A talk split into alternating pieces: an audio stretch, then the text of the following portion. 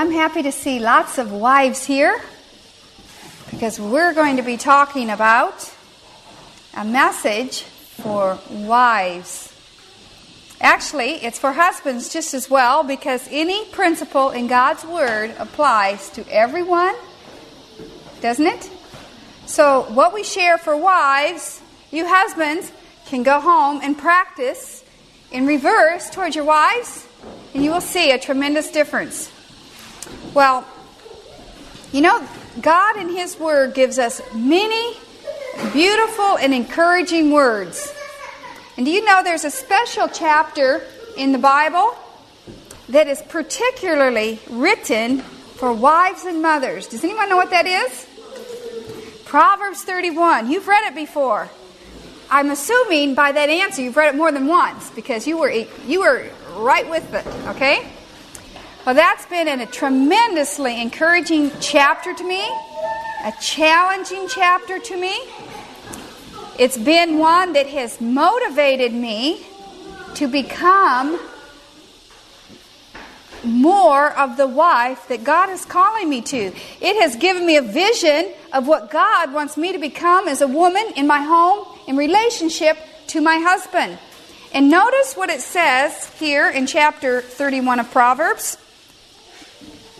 Verse 10 here's the very question that is being asked. And we think about that as, as we listen to the words Who can find a virtuous woman? Who can find a virtuous woman? For her price is far above rubies. That means it's a it's a woman whose character is so beautiful as it reflects the love of Jesus, that the worth of that individual in how that individual wife and woman affects others is far above the most costly gems that man has ever known. A virtuous woman. I am not a virtuous woman by nature and I am learning to be a virtuous woman by the grace of God.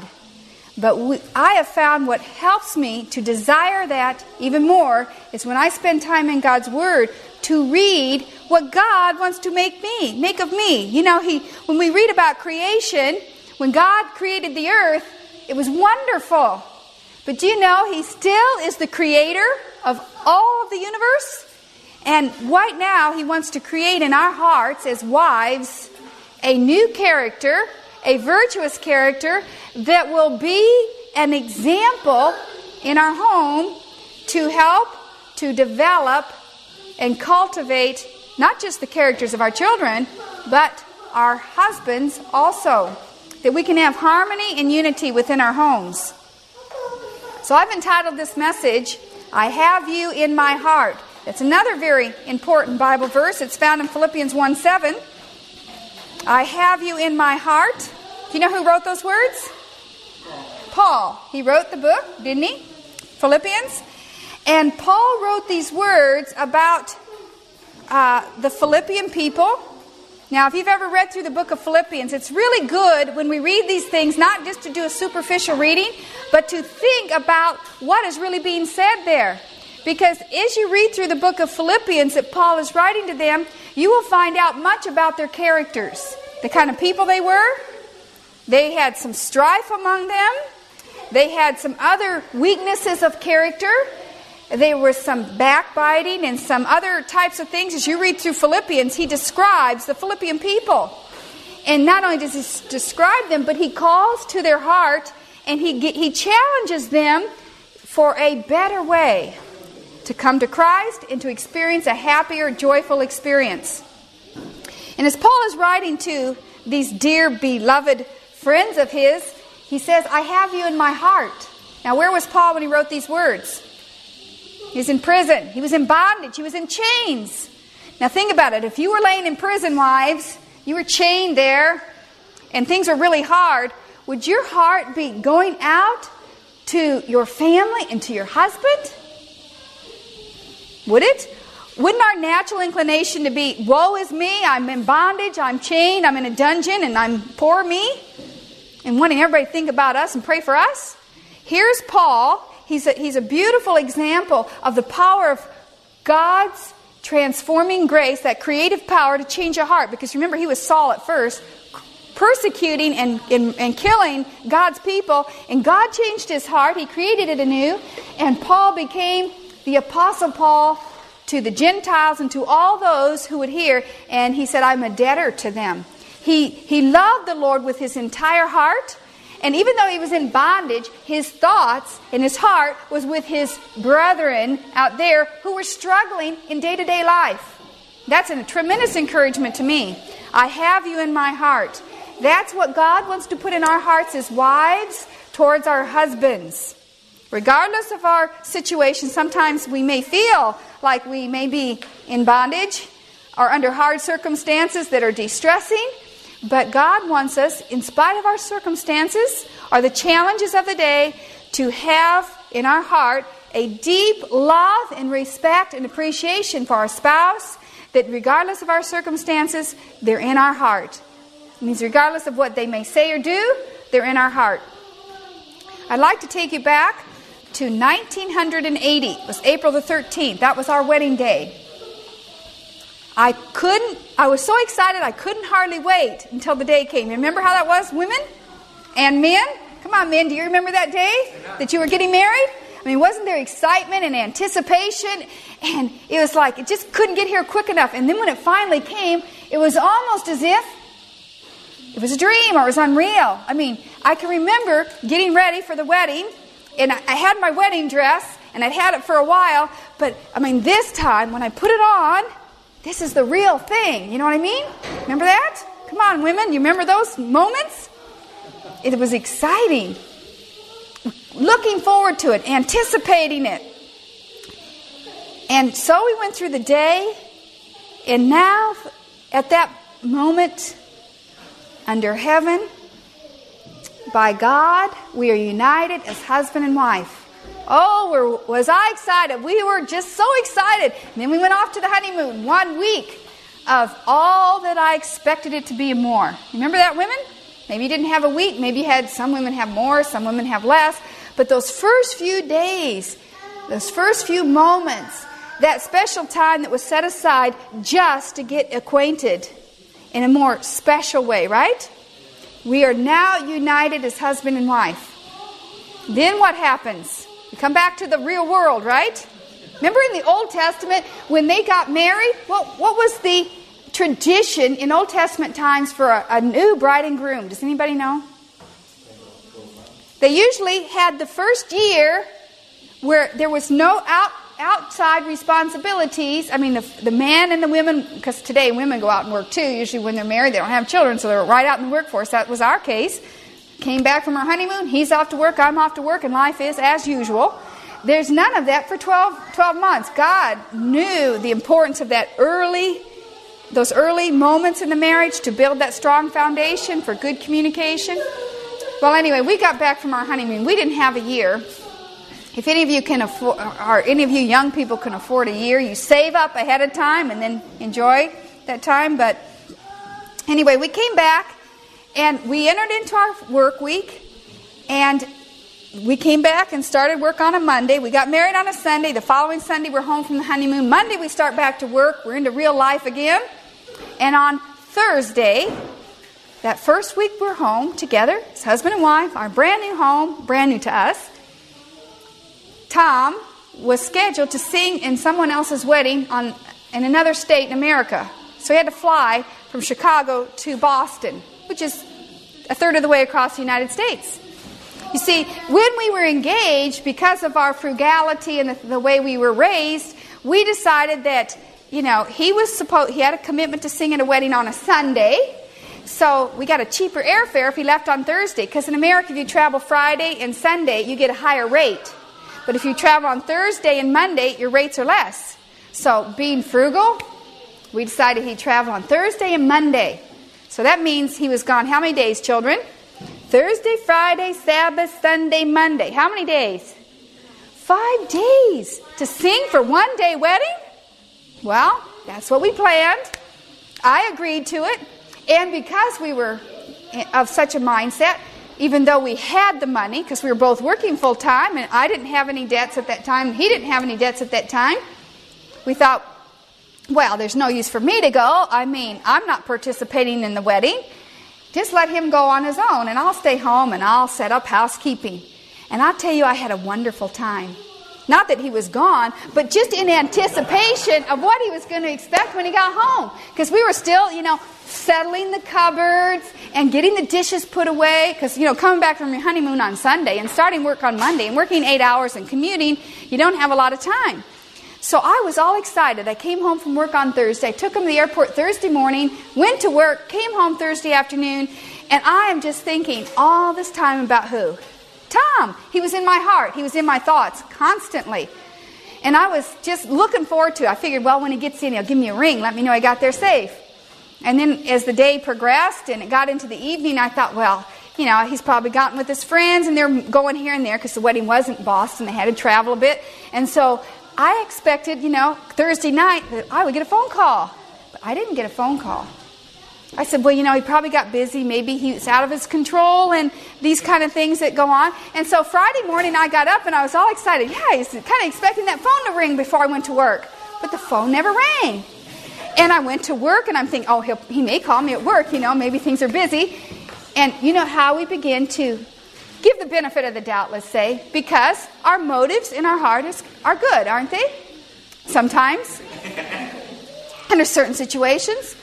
But he was in my heart. I was thinking of him constantly, so much so that probably I was not being very um, as diligent in my work as maybe as I should have been. But Friday night came and no phone call. And Sabbath. And Sabbath nights. And Sunday. Now I want to ask you, wives, what was happening in my heart now?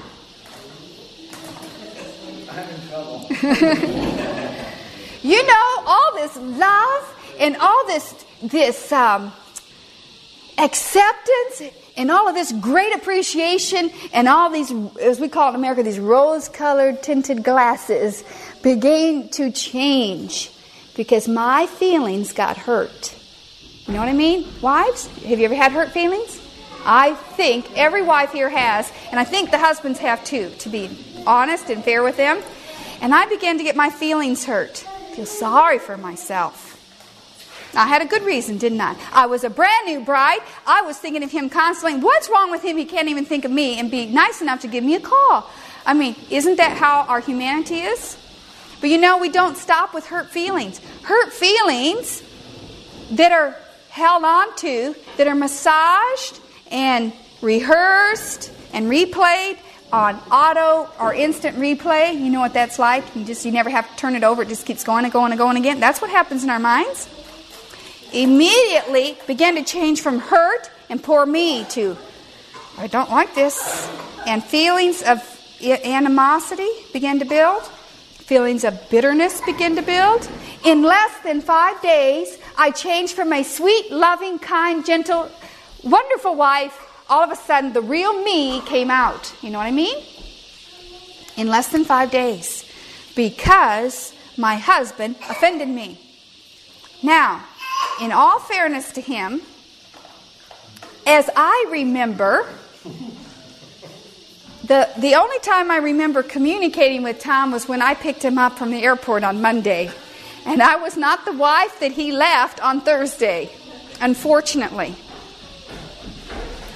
I was hurt, hurting, upset, and I was quick to let him know that. Now, when he met me, he had none of the feelings.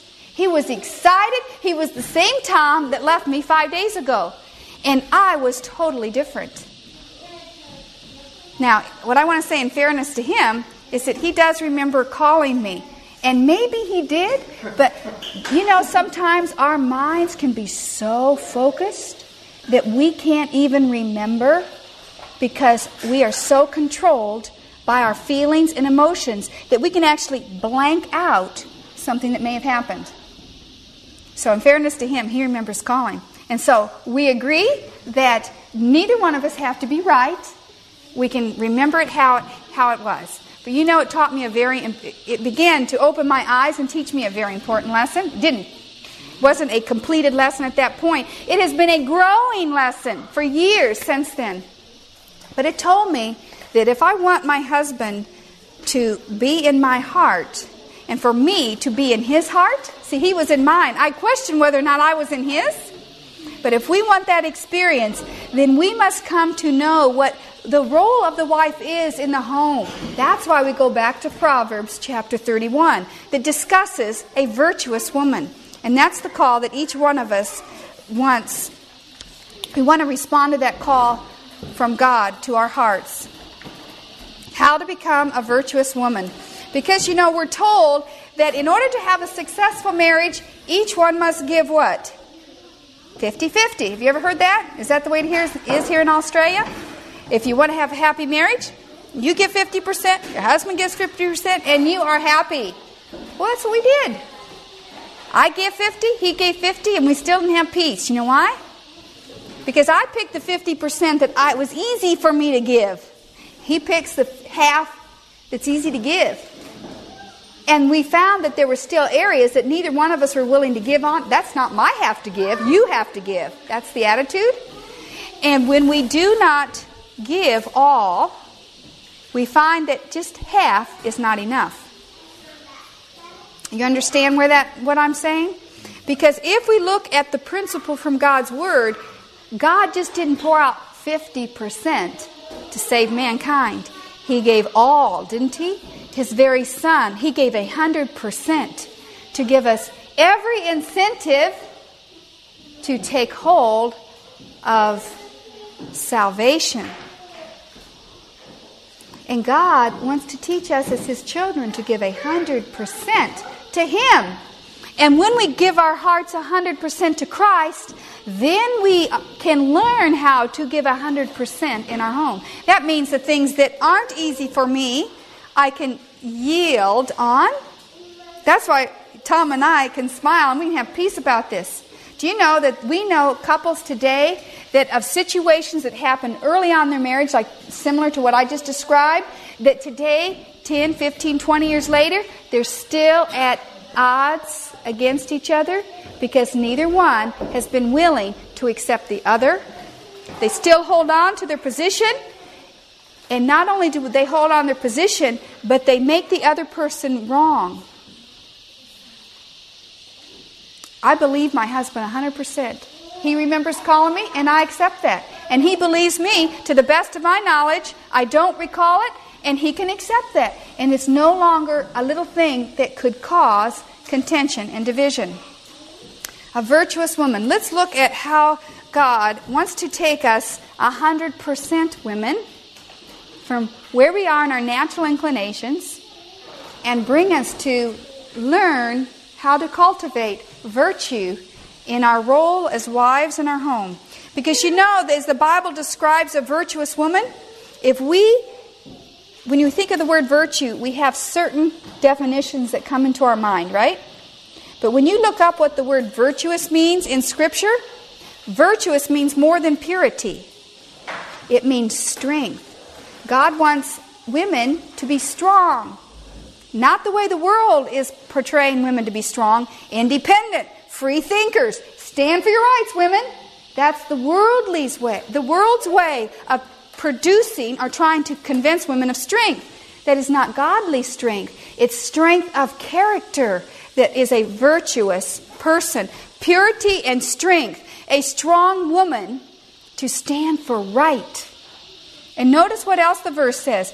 In Proverbs 12 4, it says, A virtuous woman is a crown to her husband. So now we understand virtuous, but what about the word crown here? Does that mean that my husband walks around with his gold crown on his head because I'm a virtuous woman? No. The crown is a symbol of protection. If you think about it, a crown is circular, isn't it? It's complete. Have you ever seen a, a crown on a king? It's, it fully is a, a complete circle that, that crowns the head. It encircles, it encompasses, it protects. Now, notice where the crown is worn on the head. A virtuous woman, a woman of purity and strength of character, becomes a crown of protection. She becomes, she encircles her husband or encompasses her husband with what? A, pro, a hedge of protection in his thoughts from the devil's temptation to men. That is the role of a wife, of a virtuous woman. God wants us to understand His Word in practical, deep application. So, how do we become that? Because you see, I always thought my husband was supposed to be the protector and the provider and the priest. And we are not take, saying that that's the role of the woman. The woman is not the priest.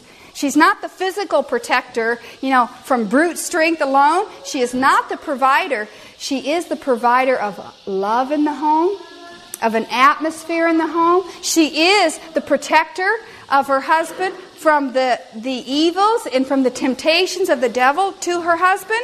She encircles him as a crown of glory to his honor to rightly represent the glory of God in man.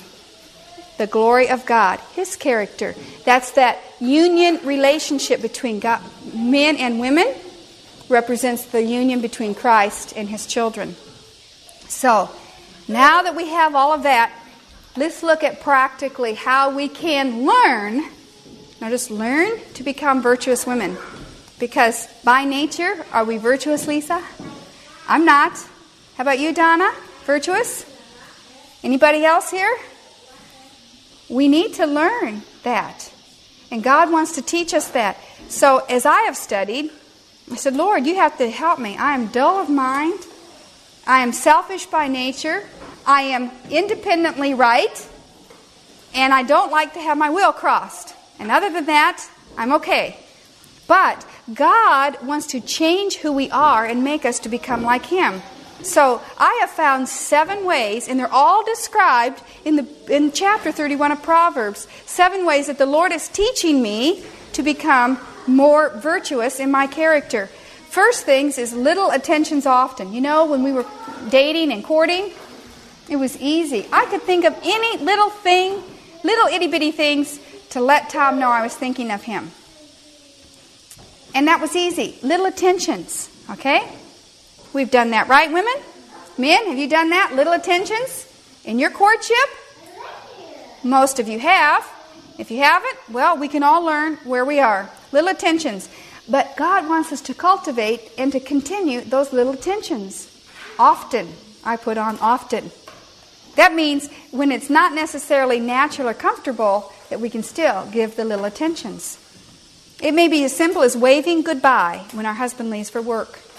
And we have done that in the home. I have in- implemented this simple thing. You know, in our early marriage, I would go to the door and see my husband off. But if I was struggling in my flesh and I was in, we were not in harmony, and I had one of those womanly grudges that, you know, grow because my feelings have been hurt against my husband, I'd let him walk the door by himself. I wouldn't even say goodbye. But uh, that is not how we are in our home anymore. Praise God. He's changing us. It doesn't mean we have to agree with each other in every single thing, but it means that we can have harmony in Christ. And I could go to, my, to the door with my husband, even if the moments before we may not be in full agreement. We're not in an argument, but he has a different perspective than I do. I can still walk him to the door with full love in my heart, kiss him goodbye, and wave him goodbye with no feelings left. No human uh, grudges, no hurt feelings. Waving goodbye. We'll, we'll wave out the front window when he drives down the road.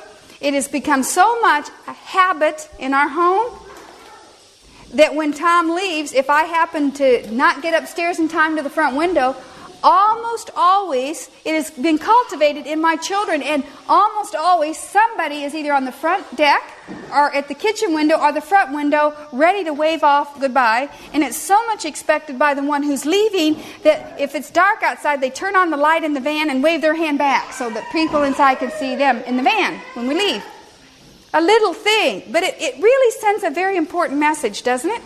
It means the last thing my husband remembers when he leaves the home is that his wife is smiling and happy and waving him goodbye. Meeting him at the door when he returns. Sometimes that's not as easy because maybe we don't know when he's coming home. Unless you work a regular job but are home always at the same time, then there's an expectation. But sometimes Tom doesn't come, he's in town, it's taking him longer, or he has other duties, he's helping somebody, or he's gone for a seminar and he's coming home. I usually have an idea, but we have now tuned in till we can tell when it's our vehicle coming down the road. And then we can go and greet them at the door. When he is gone from me, especially when he's gone overnight or on extended trips, I can write little notes, love notes, and hide them in his things. Sometimes I'll slip them in the Bible, in a message, in his socks, in his shoe, in his suit coat pocket, in his briefcase, in his little shaving bag. Anywhere I can think of, I can put little notes. And uh, sometimes my children put little notes in. And sometimes, if I'm really busy, and I don't think about it ahead because I have to think about it two or three days ahead, usually to accomplish it. It's all pre planned, it's already in the mind, you see? It's in the mind ahead of time to plan for that. These little notes. And sometimes my children will do that. Little surprises. Our husbands like to come home to little surprises. Don't you, men? Where are the husbands? Do you like surprises when you get home? Surprises that are happy surprises, right, dads? Not surprises of, uh oh, this must have been a bad day at home. Sometimes you come home to those too, and the wives, we wives are glad when you do come home because we need help, don't we? But they like little surprises. It can be um, something simple. If he's just gone for a few hours, maybe I'll just bring some fresh flowers in from the garden and put them in the house. Something like that. When he's gone a long time, a, weekend, sometimes when he's gone a weekend, the children, we, we plan this even before he ever leaves the house. All these little secrets between mother and children. What are we going to do when daddy leaves? And we will have our plan. As soon as he's out the door, we get into our day. I mean, we, we finish our worship, but we may start the day half an hour early because we've got a plan, a surprise to do for Tom, for their father. And so we have taken furniture out of the room, taken all the curtains off the wall, painted the room, left it sit over Sabbath. Sunday, he's coming home Sunday afternoon because where we live, you never get in before noon in Kalispell, and it's an hour and a half, so we know we have at least until 1.30 if the plane's on time. So Sunday morning, after worship, after breakfast, whoosh, put everything back in the room. And our whole focus, maybe we don't do as much school that day because the children are helping me. And a little, well, that's maybe not such a little thing, but it is something that is helpful to our husband. It's a surprise. And he usually notices those kind of surprises by the smell before he notices it by the look because you can't hide that's painting a room. But it, it really says to him, I'm thinking of you, we care for you, we love you, we're glad that you're home. And now I have saved him a lot of time because, you know, I don't like to paint personally. I don't really care to paint. And that's not my fa- husband's favorite job either. But if I can do that for him when he's not there, I tell you, with all the painting I'm doing, he is very, oh, I'm very conscious of him because my whole motivation is to do something nice for him. And one time he's gone for a month overseas, and we painted the downstairs. We had a friend come over, an older gentleman, like kind of like a daddy figure or a grandfather figure, kind of always watched out for the people on the hill. He called us the people up on the hill. And he was really kind to us, and he helped me wallpaper the halls and the bathrooms. He even helped me put back together our wood cook stove that I tore apart because I had a screwdriver in my hand, and I, oh, you take this off, this off, this off. And the children kept saying, Mother, are you sure you know what you're doing? Yes, I'll be fine, don't worry. Kept taking everything off, you know. And uh, anyway, Bernard was a wonderful friend because he helped me put back together the stove. But we buffed it off, we scrubbed it off, we we sanded it off, we repainted and polished the entire stove. Something I had been wanting to be done a long time that I really wanted my husband to do, but he didn't really have the time and probably wasn't really into getting into that major of a project. And it was a lot of fun. Little things to big things. Proverbs 31:12 says, "She, the wife, will do him good and not evil all the days of her life." We must cultivate the good because evil comes naturally. God wants us to cultivate doing our husbands good all the days of our lives. That's one way that we can help to cultivate that in. Another area is to have neatness in order in our home. Now, we've talked about that quite a bit this week, but neatness in order. Do you know what message it sends to our husband when he uh, comes home and the house is neat, it's clean, mother looks nice, it looks like she's at least brushed her hair and looks somewhat fresh? Says, I'm thinking of you. I want things to be pleasant when you come home. I want to not have to worry about those things so that I have time to spend with you when you're here. I had no problem doing that when we were going together, when we were engaged. When I knew Tom was going to be coming over when he got off work in the evening, oh, I made sure everything in my apartment was really nice. Remember those days, mothers and wives? And then somehow there's something that happens, and I think it's a lot of cultural training that if you're in the home and you're only a housewife, have you ever heard those terms? Oh, I'm only a housewife. We have really done a disservice to the beautiful role that God has given us as women. But there's this, this kind of way we've been brought up or portrayed through all of the, the things of the world. You know, that the woman in the home's unkept, the house is dirty, it's untidy, as if there's, does it make any difference? And it does. You think our husbands like coming home and seeing, you know, two meals worth of dishes stacked on the sink, the bathroom not clean, laundry piled on the floor, fussing children? It's not a very inviting atmosphere. Our husbands like to come home to rest. They've worked hard. They want to come home and rest and find peace in their own home. So we can motivate that in them by having our homes orderly. Proverbs 31:13 says, "A virtuous woman is a woman who worketh well willingly with her hands." Again, that must be cultivated in us. Sometimes we work willingly, and sometimes we don't work willingly. Depends on attitude, doesn't it? And maybe sometimes it's our circumstances, but most often it tends to deal with our attitudes. Maybe picking a special meal that our husband would like instead of having nothing ready for them to eat. When we know Tom's coming home for the weekend, we have our dinner, our afternoon meal all ready. So he drives in the driveway, we greet him, we welcome him home with hugs and kisses and smiles, and then we come he comes to a dinner. And put his suitcases in the room or suitcase in the room, and then we have just a relaxing afternoon and family time together. So that's keeping order and neatness in our home. That's the second way. The third way is keeping neatness and order in ourselves as in a person within our own selves. You know, often we communicate something that we don't really realize we're communicating. We get all our hair washed and combed for church. We get it nice for company. When we go out, when we, even when we go to the grocery store, we have a certain way we present ourselves. But in our own home, sometimes we forget that the most important person to us in our lives will soon be there, and our hair is dirty, and we have grungy clothes, and we have a sour disposition. And it's not very pleasant for our men to come home like that, for our man to come home like that. Looking, I was saying that in the plural form, I'm speaking for all women here. We have, God wants us to recognize keeping ourselves in order and neatness, Look, looking our best for our husband. Again, that's Proverbs 31:13. Now let's look at another area, looking for the good in our husband.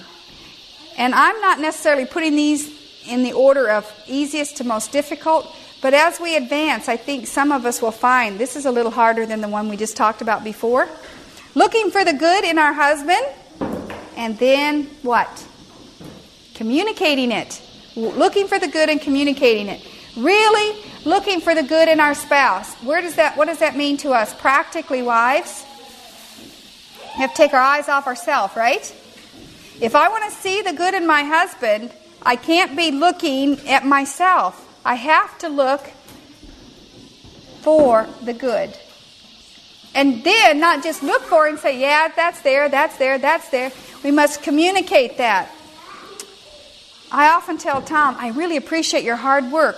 You're a very good provider. I've never had to worry or find myself the way some women do, concerned about the financial and security and welfare of their home, because I know that no matter how tough things get, my husband will always find a way to provide for his family.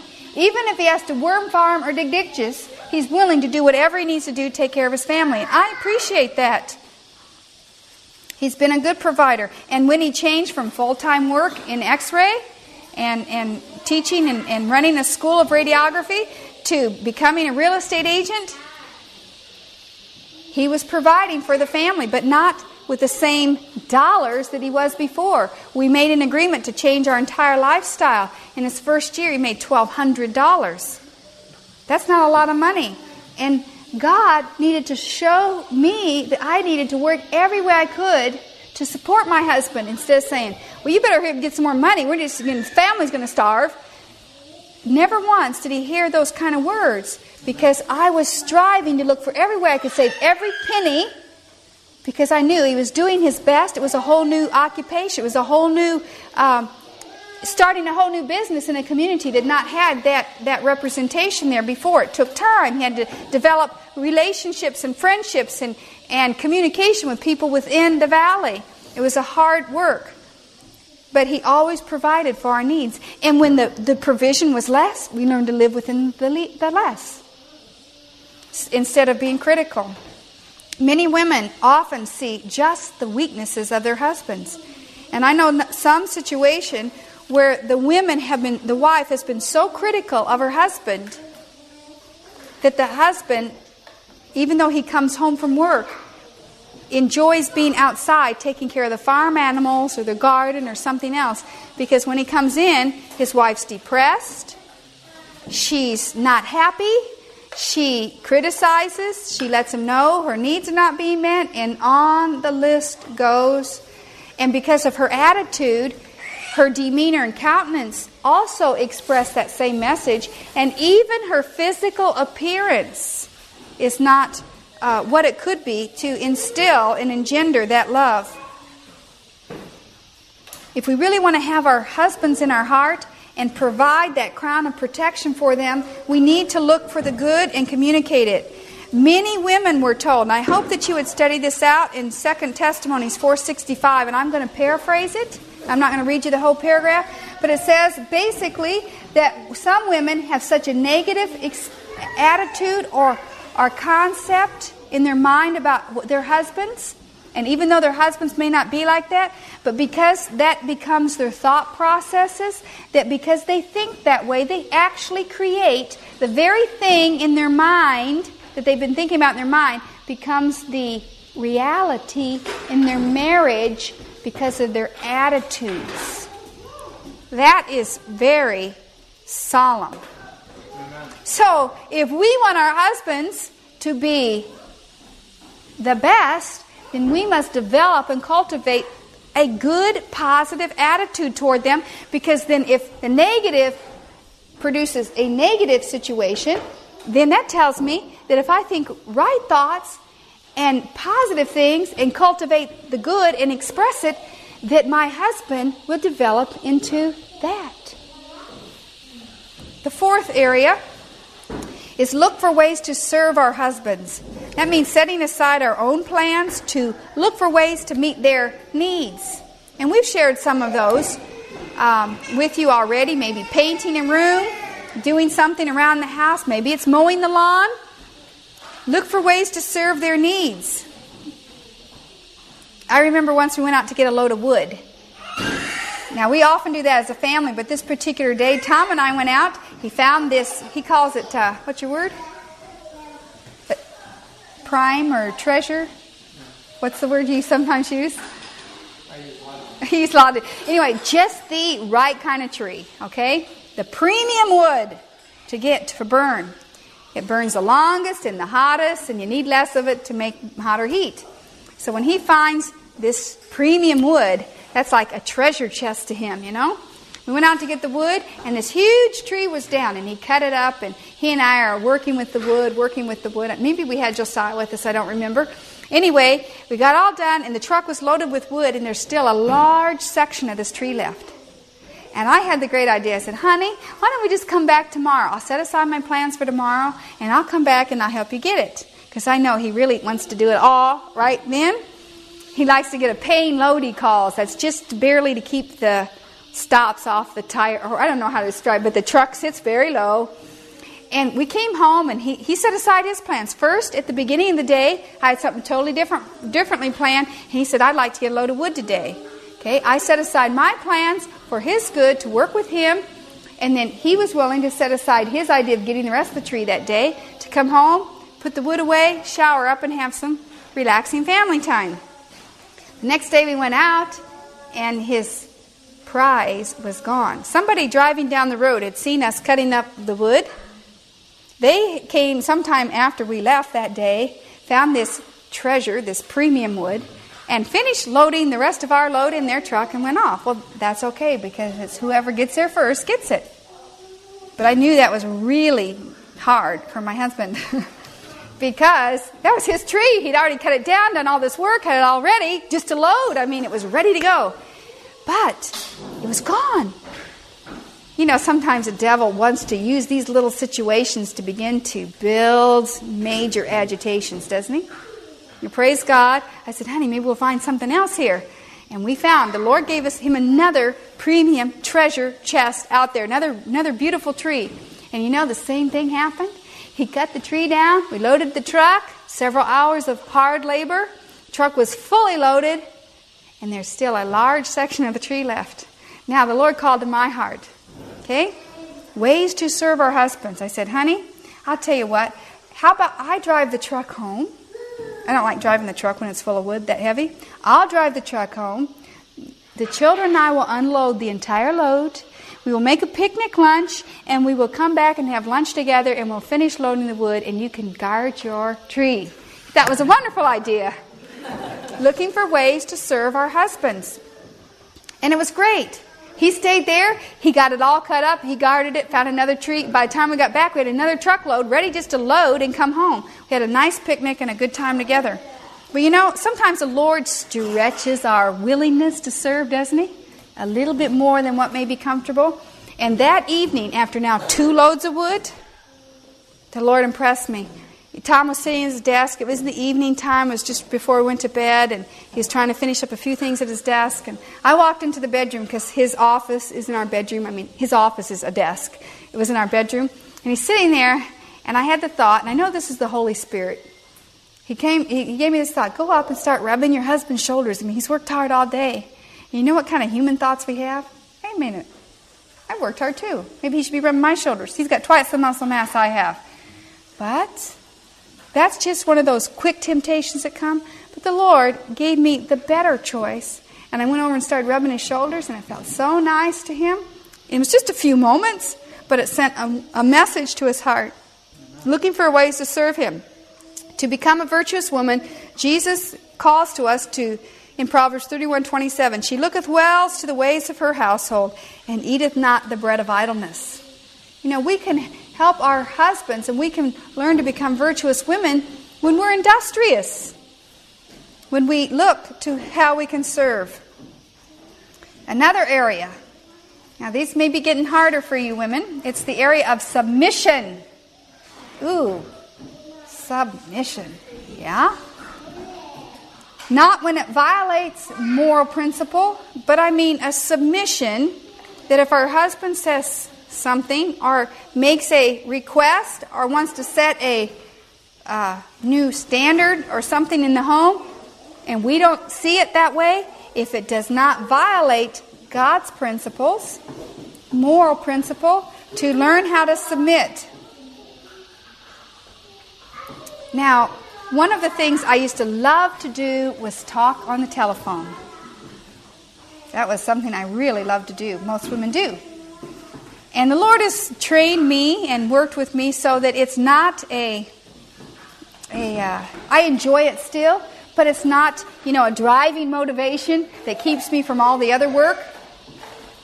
And once in a while, I always ask, you know, Tom to do it. But this particular day, he came to me and he says, honey, I want you to call so and so and take care of this.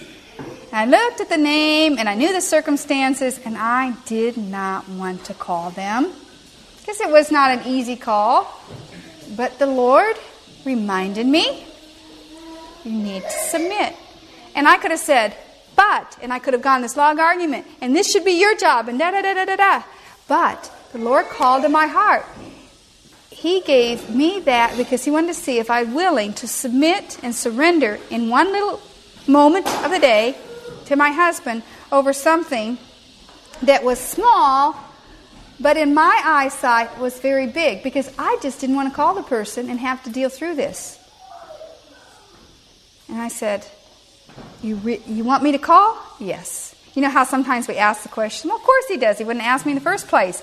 But you know, sometimes we kind of ease into submission, hoping that by our hesitancy, our husbands say, Oh, never mind, I'll just do it. And you know, we have ways to look to get around that. That's what I did initially.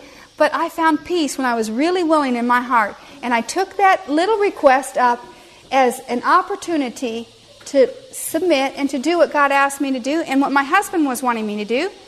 And I made that phone call and I found a tremendous peace in my heart and a joy in my heart, and it wasn't what I thought it was going to be. On the other end, look for ways that we can uh, when our husband calls to our hearts that he has a need to submit to that.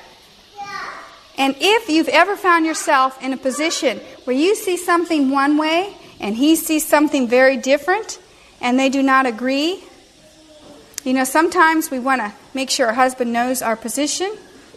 But when they really don't understand and they are fully see it totally opposite that we do, we can be submissive to the difference in that. That's another way we can be submissive. Instead of being women that we've been cultivated the old tendencies, you know, to get our way. We try crying, we try nagging, or whatever it is in our personality, we try to get our side and our viewpoint across. To be submissive in that. And you know what I found effective? Praying. I, I prayed, Lord, if I am wrong, please show me.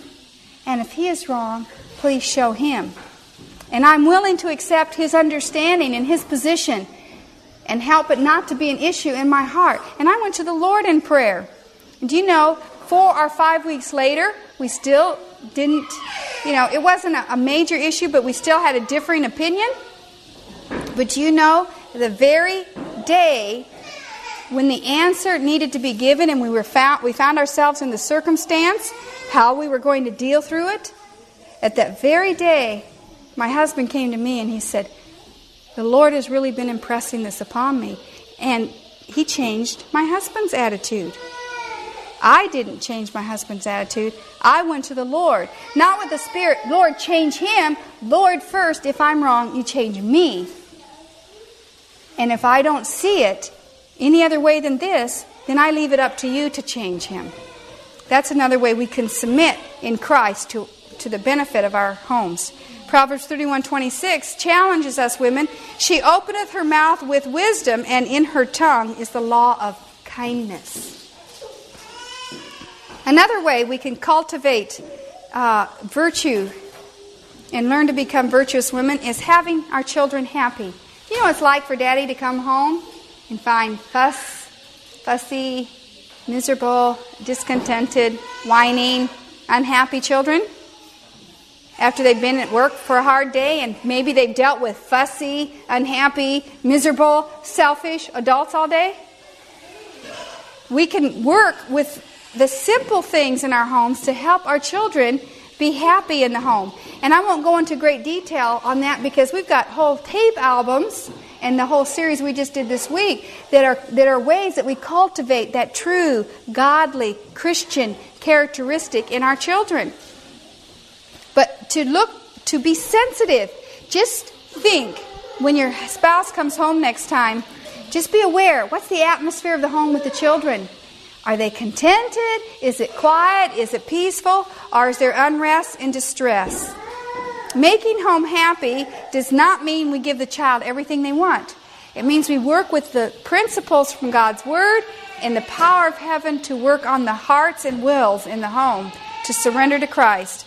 Proverbs 31:28 says, "Her children arise up and call her blessed." Notice a virtuous woman means more than just learning to be virtuous towards her husband. The true description of a virtuous woman means if she has children, that her children respect her, love her, and appreciate her for the work that the mother is doing with the children in the home, which creates then a more pleasant atmosphere for the husband. And lastly, the seventh area that the Lord has shown me to help to learn to become a virtuous woman is not to correct my husband in front of the children. Husbands, not to correct your wife in front of the children. Now, this is an area that we have not always been successful in. From my side, probably more than from his side. But we've become much more sensitive.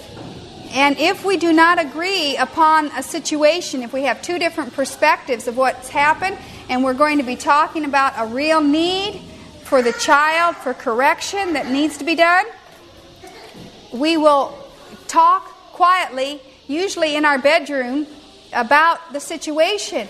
And we will explore each other's perspectives and opinions and explore principles to know how to best deal with the needs of the child. Don't correct. Many parents find, uh, we've been in homes where the father said this, okay, in front of company, in front of the children, the father looks at his wife and he says, You're just not handling it right. Come on, handle it right. What's wrong with you? What does that do? What does that tell the children? Mother doesn't know what she's doing.